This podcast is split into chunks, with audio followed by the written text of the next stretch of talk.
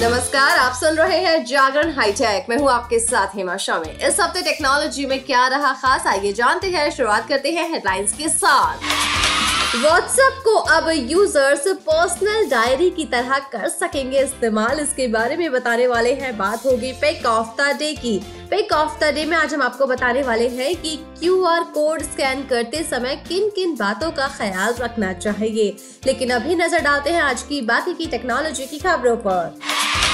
जियो के बाद अब एयरटेल भी देश के अलग अलग शहरों में अपनी 5G सेवा का विस्तार कर रहा है। 5G सर्विस से देश को तेज रफ्तार के साथ साथ नई पहचान की उम्मीद है। कंपनी ने सबसे पहले दिल्ली, मुंबई, चेन्नई, बेंगलुरु, हैदराबाद, सिलीगुड़ी, नागपुर और वाराणसी में 5G को लॉन्च किया था। बाद में गुरुग्राम, पानीपत और गुवाहाटी में भी सर्विस की शुरुआत की गई थी। अब इस लिस्ट में बिहार का भी नाम जुड़ गया है। इसके साथ ही देश के कुल 12 शहरों में एयरटेल 5G की सर्विस मिलनी शुरू हो चुकी है।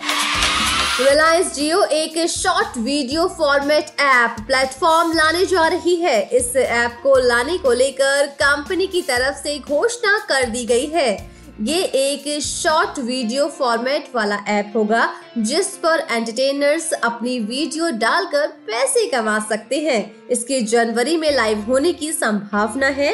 इस ऐप पर पहले 100 मेंबर्स को इनविटेशन के माध्यम से शामिल किया जाएगा, जिनकी रेफरल के ज़रिए बाकी लोगों को इसका मेंबर बनाया जाएगा। दुनिया भर में बेहद ही लोकप्रिय messaging app WhatsApp data privacy को लेकर एक बार फिर से सुर्खियों में है। साइबर न्यूज़ की रिपोर्ट ने करोड़ों यूज़र्स को चिंता में डाल दिया है। 80 से ज़्यादा देशों के यूज़र्स का डेटा हुआ लीक जी हाँ साइबर न्यूज़ ने अपनी रिपोर्ट में ऐसा ही कहा है कि करीब 500 मिलियन यूज़र्स यानी कि 50 करोड़ लोगों का डेटा लीक हो गया है। इसमें अमेरिका, ब्रिटेन, इटली, रूस, ब्राज़ील, स्पेन, सऊदी अरब, इजिप्ट और भारत समेत 80 से ज़्यादा देशों के यूज़र्स शामिल हैं। चलिए, अब बात करते हैं व्हाट्सएप के नए फीचर के बारे में। अब आप व्हाट्सएप का इस्तेमाल पर्सनल डायरी की तरह भी कर सकेंगे। कंपनी ने अपने इस नए फीचर को मैसेज योर नाम दिया है।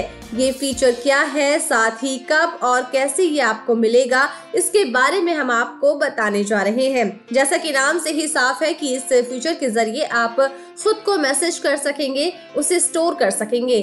Notes reminder photo video shopping list और बाकी के पर्सनल डेटा आप खुद को भेज सकते हैं। कंपनी की तरफ़ से दावा किया जा रहा है कि आने वाले हफ्तों में इसे भारत में लॉन्च किया जाएगा। ये फीचर एंड्रॉइड और आईफोन दोनों के लिए उपलब्ध होगा।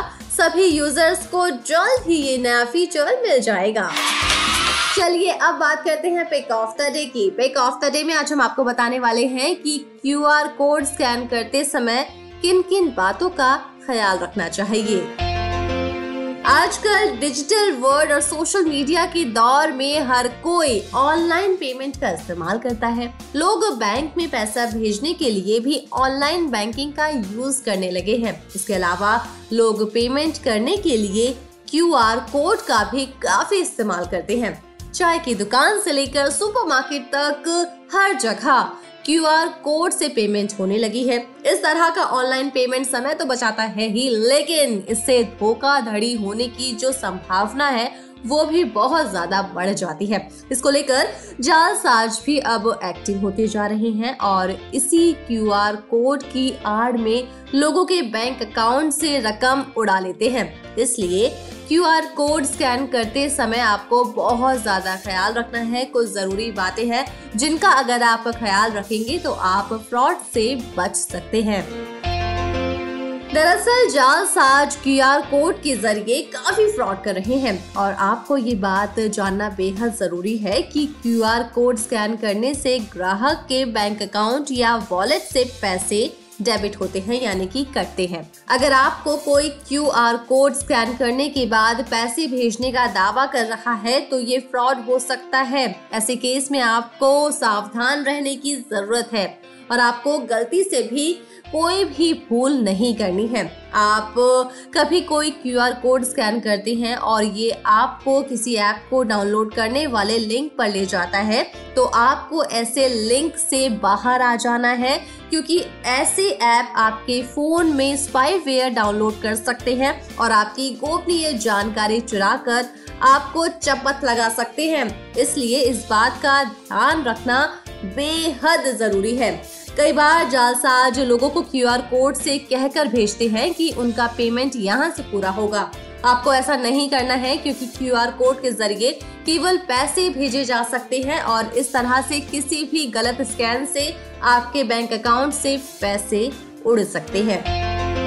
वहीं अगर कोई भी व्यक्ति आपको क्यूआर कोड स्कैन करके पैसे रिसीव करने के लिए कह रहा है तो ऐसे लोगों से भी सावधान रहें और ऐसा ना करें।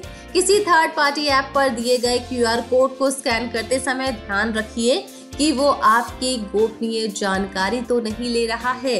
यहाँ भी आपको सावधान रहने की ज़रूरत है। तो अगर आप क्यूआर कोड फ्रॉड से बचना चाहते हैं तो कुछ बातों का तो ख्याल आपको रखना ही होगा। वैसे, इसी तरह की टेक्नोलॉजी की खबरों के साथ अब हमारी मुलाकात होगी थर्सडे को। तो तब तक के लिए रखिए अपना ढेर सारा ख्याल, जुड़े रहिए जागरण पॉडकास्ट के साथ। नमस्कार।